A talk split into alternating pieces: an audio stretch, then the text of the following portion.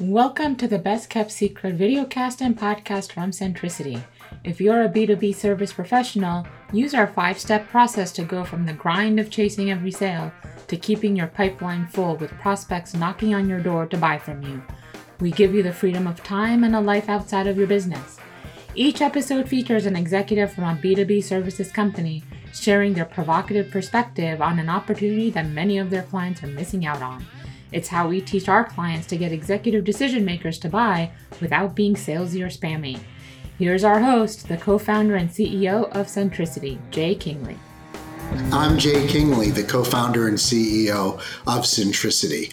Welcome to another episode of our Best Kept Secret show, where I'm happy to welcome Guy Powell. Guy is the founder and CEO of ProRelevant Guy and his team help medium to large corporations measure quantitatively the effectiveness of their marketing with a focus on how the consumer makes purchase decisions. He's the author of four books, with the latest, The Post COVID Marketing Machine, being a number one bestseller on Amazon. Guy is based in Atlanta, Georgia. Guy, welcome to the show.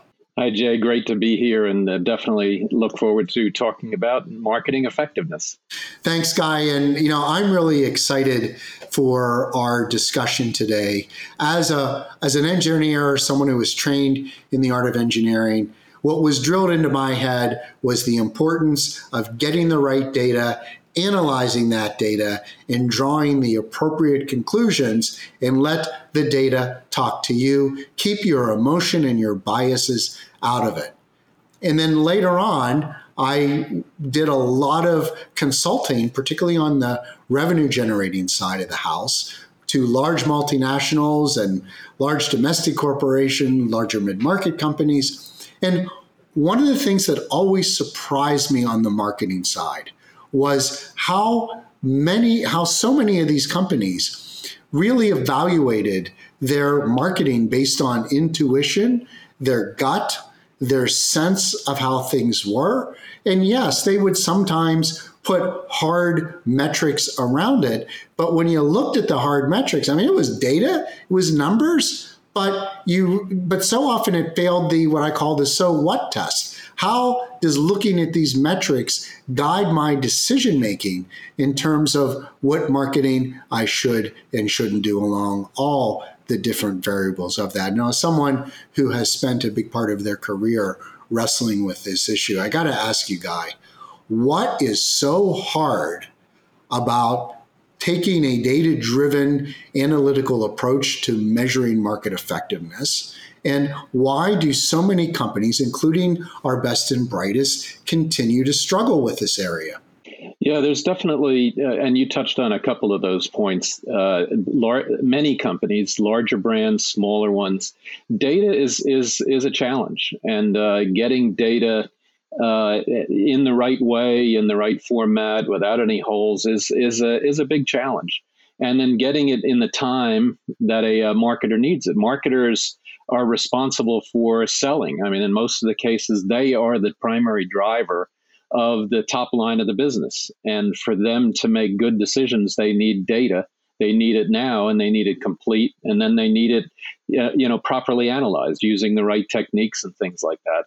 And it's usually around the data that uh, a lot of them fail, and then they uh, they seem to take a, a shortcut and you know and then do that like you're saying is uh, make a decision based on on gut feel.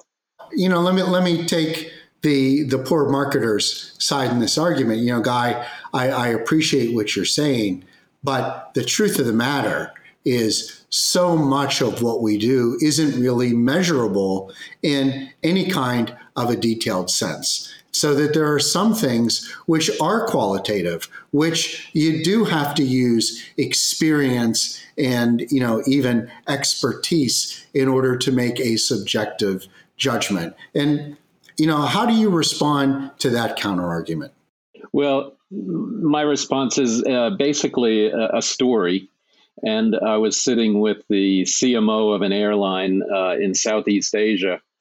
And he said, he said to me, uh, Guy, I don't think you can measure the marketing effectiveness of an airline. And I thought about it for a couple of seconds and whether I should take a, you know, kind of a hard line or a soft line. And I said, oh, I'm going to go for it. And I threw my wallet down on the table and it thumped and I thumped it on purpose. And, uh, and I said, I bet you that everything that you do in marketing can be measured. And he, you know, kind of jumped back, pushed his chair against the wall, and he and I let him sit there for a little bit. And uh, and then after he kind of stewed, it was probably only a couple of seconds, even though to me it felt like it was maybe you know ten or twenty seconds. And he um, uh, and I finally let him off the hook, and I said, "I didn't tell you how much it's going to cost." because what's critical is uh, if you're going to use data and analytics to determine you know your effectiveness there's always a cost involved and you know there is no such thing as a free lunch and and then he realized that and uh, and he realized that yes he is going to have to invest some of his marketing budget in measurement and analytics and and in data to be able to really make significantly better uh, marketing decisions. So, Guy, I guess the the punchline to that story is he had to match the five dollars that was in your wallet uh, because you certainly won that bet. Um, Thank you, Jay. Yeah, no worries, Guy. You're you're a big spender, um, but it really sets up what I think is a great segue into the thing that I am wondering, which is, all right, so, this idea that marketing is a seat of the pants, it's about a particular individual's experience and, and gut and subjective sense of the world is clearly false. So, how do you think about the right way to measure the effectiveness of marketing? Yeah, we found um, that quite often uh, recognizable brands uh, do things wrong. And uh, what is what seems to be missing is that uh, they're not really looking at how a consumer makes a purchase decision. Now, in an ideal world, what you what a marketer would love them to do is to see your ad, go to the website, click on the button, and buy it right there. But unfortunately, that isn't the way a consumer makes a decision. Uh, what a consumer typically uh, needs to do is, first of all, they have to be aware. So, what that means is I really need to look at each level in the purchase funnel and see how my marketing affects that full purchase behavior as that consumer moves to becoming aware, to driving purchase intent, to building consideration, and then finally going to the website or going into the store and then actually plunking down uh, that five dollars in my wallet and, and buying that that that that product that they are that they're interested in. So it really uh, is a kind of a strategic change in the way that they're thinking. They need to stop thinking about just what causes a conversion, but they really need to think about that whole purchase funnel from awareness all the way down to purchase. So you're, if, I'm hearing you correctly, it's about putting at the center of your universe how it is that consumers are making that purchase decision and then measuring how your marketing is working against that central objective. So, are, are, we talking about looking at different channels that reach uh, customers? Are we talking about you know evaluating messaging? What, what part of marketing are you really looking at to understand how you're being effective? Yeah, it's it's everything, uh, Jay, and you're absolutely right about you know putting that consumer the view of that consumer right in uh, right in the center of your thinking. Um, you know, it's not just about one marketing channel, whether that's online. It's looking at all channels. It's looking at all different creative concepts. It's looking at the combination of marketing and media with pricing. So one thing that's kind of going on now is that you know there are a lot of supply issues. Uh, you know, there's a lot of ships that are stuck trying to get their their their goods unloaded in LA. And so if I'm a um, if I'm a manufacturer and I don't have enough product to sell, then you know I could either stop advertising or I could potentially advertise even more, but uh, make up for that with higher prices, so that the demand, which might be reduced, is uh, matched up with what they're able to supply. And with that, then be able to uh, nevertheless be able to generate more revenue, more profit, and then potentially grow the brand at the same time. So it's really understanding uh, all the levers that a marketer has, its product, price, place, and promotion, in addition to really putting right at the focus, right at the, you know, that core uh, of your efforts as to how that consumer is making their purchase decisions. And, and Guy, without wanting to get into too much technical detail, you've really described a multi-dimensional array of variables in data. Some of them are going to be correlated in various ways against each other. It, it sort of has a flavor for me that on the analytical side, we're not just talking a simple Excel spreadsheet that a junior analyst builds to figure this all out. What, what are some of the techniques that you need to deploy to effectively tease out cause and effect and understand the impact that all these different marketing variables have. Yeah, exactly, Jay. It is. Uh, it's really critical, um, and we've noticed that as well uh, with a with a you know a lot of clients. You really do uh, need to think about what those analytic methods are, and uh, you know that could be machine learning, it could be artificial intelligence, whatever they are. Uh, but what the best clients seem to be doing, though, is really matching those analytics with really good, solid, timely, timely data. Making this shift along the lines that you're saying has got to, and, and, and I think this will resonate with you as somebody who's a numbers guy, an analytics guy, it has got to drive business results. So as companies, as, you, as you've seen companies make this switch in their thinking and how they look at the effectiveness of marketing. What, what's happening to the key drivers of the business as a result?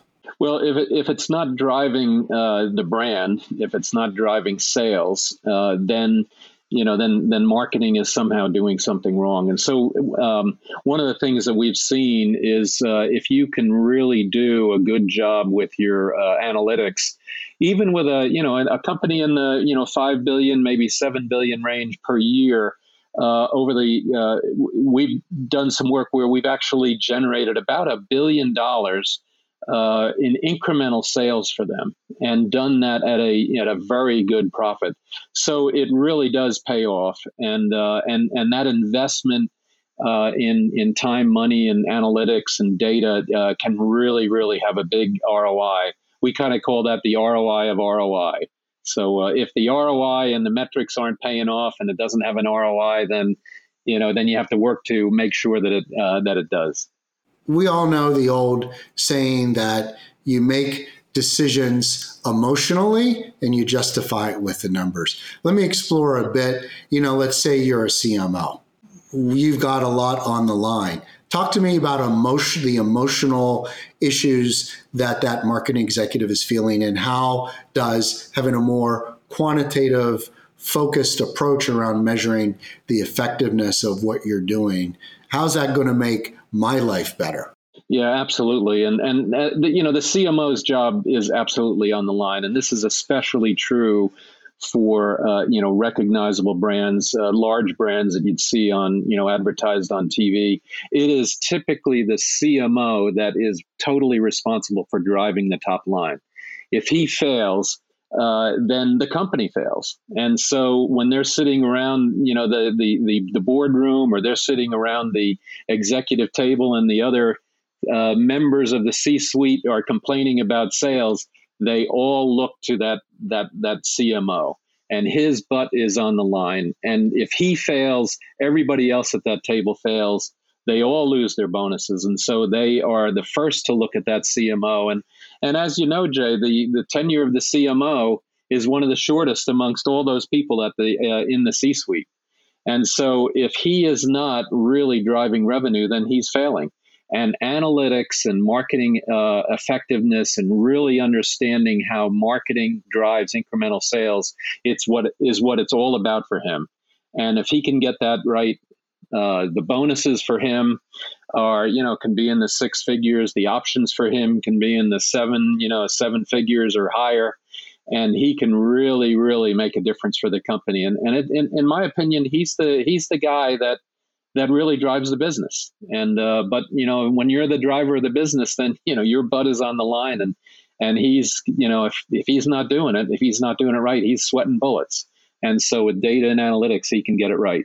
And and not just I, I think in the financial sense, but reputationally, um, the types of brands you're talking about, your success and failure as a CMO very public, and you know that you don't you want to you don't want to go out and have uh, you walk into a restaurant and have everybody whispering, "Isn't that the guy that failed and got his butt kicked out of you know big company X?" That is absolutely true, and uh, you know, and if they uh, do lose that, and if they aren't doing what they they need to to to make those numbers, then you're right. They end up, uh, you know, out on the street and getting the next job. If they lose, if they don't do it right, is a lot more difficult. If they do it right, then they can write their ticket. They can, you know, they can move on. One of our uh, you know, one of my friends, he was uh, he was CMO, and he absolutely did a great job was able to achieve 25, 35% growth every year. And uh, he ended up more or less retiring. Nice new house, paid cash for a multi million dollar house, and he's now president of a, of a new company. And that is kind of the good side. And the bad side is, is uh, you know, when you go to a restaurant, you don't want people kind of talking about you there and say that was the guy that that didn't quite make it. Or all those articles that people love to write you know on linkedin and medium you know here's the top 10 marketing failures and have your name appear in print and memorialized forever on a list like that. Now guy incredibly i think compelling arguments in order to have anyone responsible for marketing really change their thinking and understand that you're not marketing if you're not measuring the effectiveness. That old saying, Are you, wondering you can't manage what you, you don't measure. And, and managing the top line of any business like is, is got to be job one. So you no longer um, have to pitch, so follow up. if I'm that CMO makers, and I'm looking at well, you as an expert in this space, and I'm saying, okay, guy, what are the couple, three, four, five things that I need to do in order to get on the path that you're recommending? Yeah, uh, what we've seen is, uh, and what we recommend is is is basically a, a four step process. The first one is is developing the uh, the business question and really understanding the nuance underneath that business question. And sometimes it has to be that there's trade offs between what you'd really like to have versus the data that you have today versus what you really like to have, and maybe get that data, you know, 12 months from now. Uh, that's step one uh, and and really understanding that. Step two then is uh, data, data, data. It's a four letter uh, it's a four letter word for a reason, and data is not free. Data costs money. Getting it right is uh, is a problem. Getting it complete, having it validated, and really matching that data specifically to that business question is is pretty critical. Uh, that was step two. Step three then is although it's not the easiest thing, you really, really need some good, uh, smart folks, and, and they're out there. And, and a lot of a lot of companies have good uh, data scientists and uh, data analytics folks, and uh, they can do the marketing uh, analytics using either machine learning today or artificial intelligence or some combination of all those things. Uh, but what we've found is that uh, most of the effort of any of this work that, that gets put in, and, and sometimes that's one of the fears that the CMO might have, is that most of the work that you put in is on the uh, on the data side. And uh, and then secondarily, of course, the analytics is important and the type of analytics uh, is is also important. But really, the bulk of the work is then on on data, data, data. Uh, the last step is then you know once you've run these uh, analytics, uh, you know what good are they?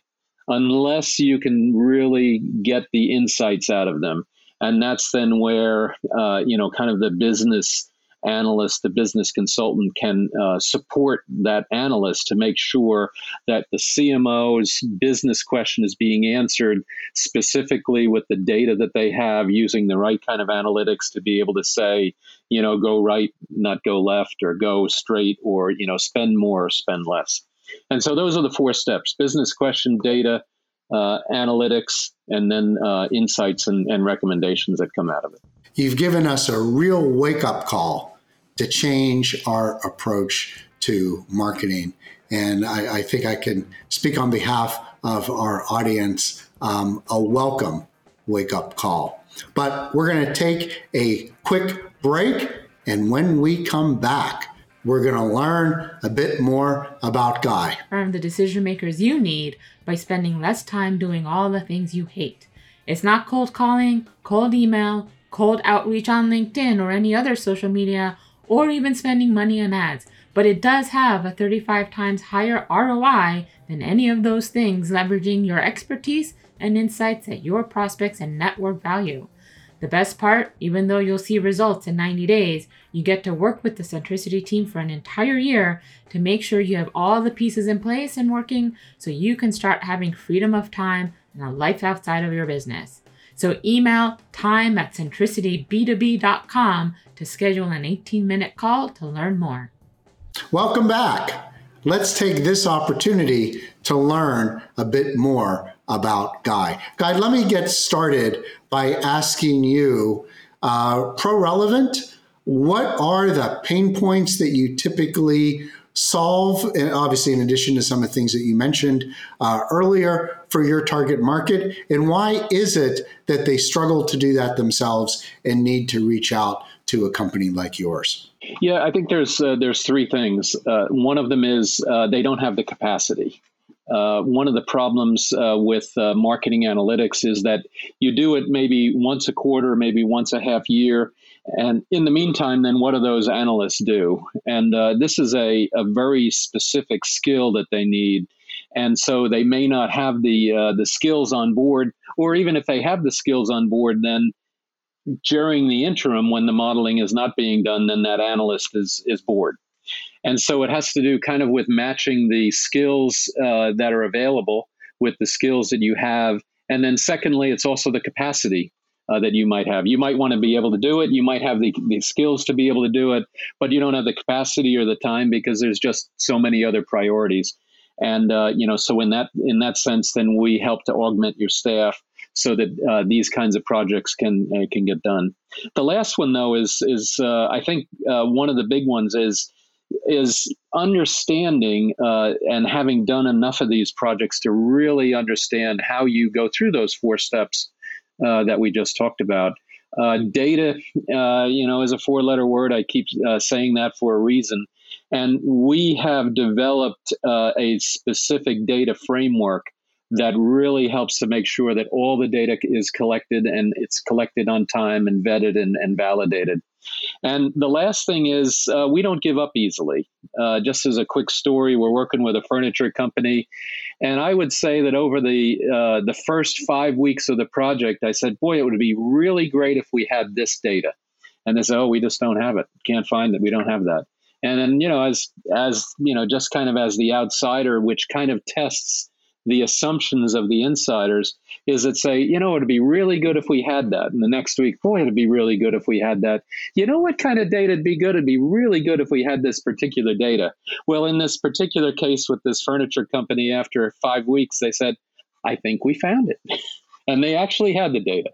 And it was complete, and it was good data, and so uh, you know it it it it, uh, it it, it does have to do with uh, with that data and uh, getting that data, and then uh, and getting it so that you can really and truly be able to answer the business question, which is what the CMO needs.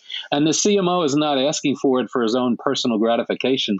He's doing it because his butt is on the line. The C suite is looking at him and saying, Where's my revenue? And he's got to be able to deliver. And so then if you can figure out that, uh, you know, and figure out how to get that data, then uh, then you're going to really be able to help that CMO uh, defend those against those arrows and really grow the business. One of the things, Guy, and a particular word that I heard you use time and again is the word skill.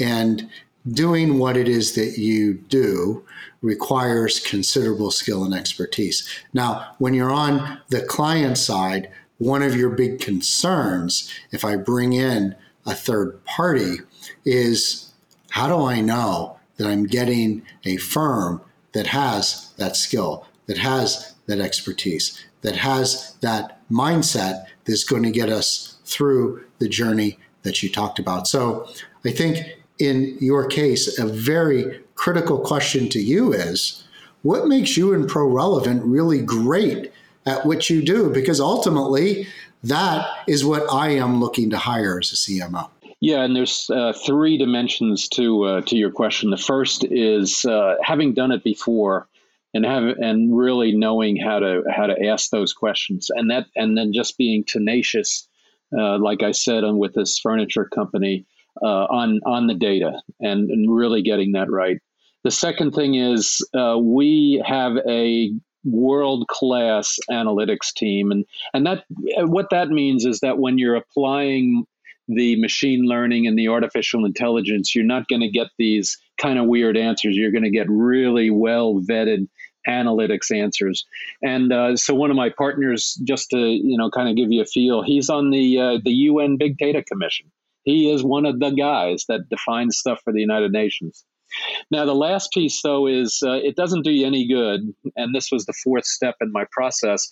It doesn't do you any good if you get all this analytics and you got a great model and you can, you know, you can give out all these things, unless they can be operationalized. And that's kind of where our uh, consulting expertise and the fact that we've done this, you know, t- hundreds of times, and we really understand that there are challenges in getting certain things done, and it's up to us to help you, or the CMO, to figure out how to actually implement these these insights so that you can really, really drive the drive the business forward.